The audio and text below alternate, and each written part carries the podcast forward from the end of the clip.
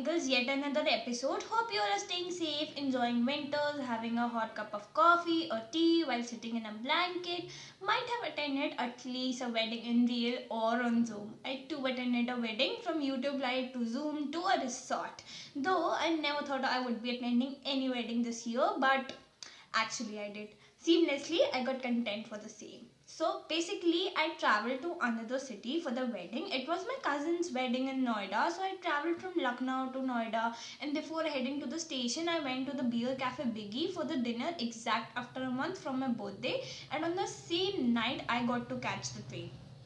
Though I had pizza, biggie kebab platter and some martinis which were really good in taste. The details episode is already there called as Biggie Surprise. That is my 17th episode. So you can listen to that but not without wasting any time. Let's get into today's episode in which I would be talking about the Indian wedding, people and of course the food. I just attended a wedding and I observed different kind of people including me in the wedding first kind of people जो कि मैं plate उठाएँगे, सब कुछ थोड़ा थोड़ा रखेंगे, लेकिन खाने की बारी आएगी तो कुछ नहीं खा पाएँगे, क्योंकि मैंने ऑलरेडी शादी के इतने गोलगप्पे खा लिए होते हैं कि दूसरी चीज़ पे तो मैं जाती ही नहीं अपने आप से स्टार्ट करने की वजह सेल्फ ऑब्सेशन नहीं था, लेकिन वो कहावत है ना, दूसरों के गिरबान में झांकने से पहले अपने गिरबान में झाँक लो तो।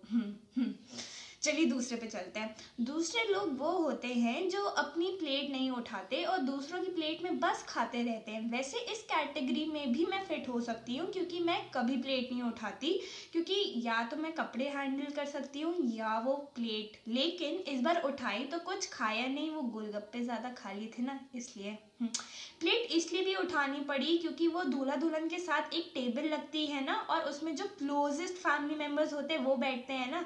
इस बार मैं उसमें मैं भी थी। कितना अलग फील होता है यार। बीच में एक लंबी सी टेबल लगती है और सब हमें घूर रहे होते हैं कि ये इनके क्लोजेस्ट फैमिली मेंबर्स हैं। सो या आई फेल्ट रियली गुड तीसरे वो होते हैं, चाहे जितनी वेराइटीज इनके सामने रख दो, लेकिन सेटिस्फाई नहीं होते। अरे, तुमने ये नहीं रखा? एक और किस्म याद आया, जब लोग दूल्हा दुल्हन के पीछे पड़ जाते हैं। अरे, चलो एक दूसरे को खिलाओ, और फिर ताली बजाते हैं और ओ बोलते हैं। अम्मा, नहीं खिलाना आपके सामने, उन्हें क्या दिक्कत है? कौन सी कंपैटिबिलिटी दिख जाएगी आपको, है? बताओ। अब जो आ रहे हैं, वो मेरा थोड़ा फेवरेट है। अरे, यहाँ सिर्फ़ वेज खाना? छे, गलत शादी में आ गए।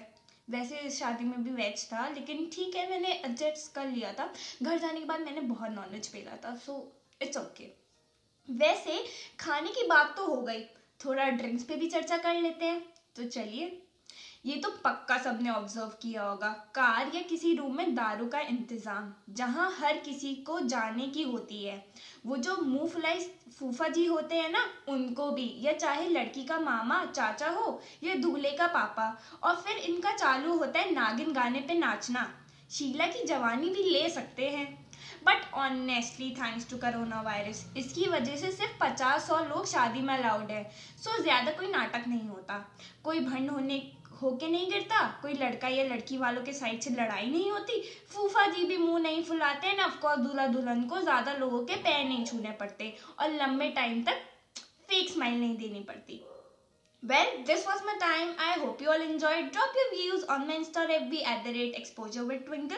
We'll share the link in the description. We'll see you on next Tuesday. Till then, take care, bye bye, and stay safe.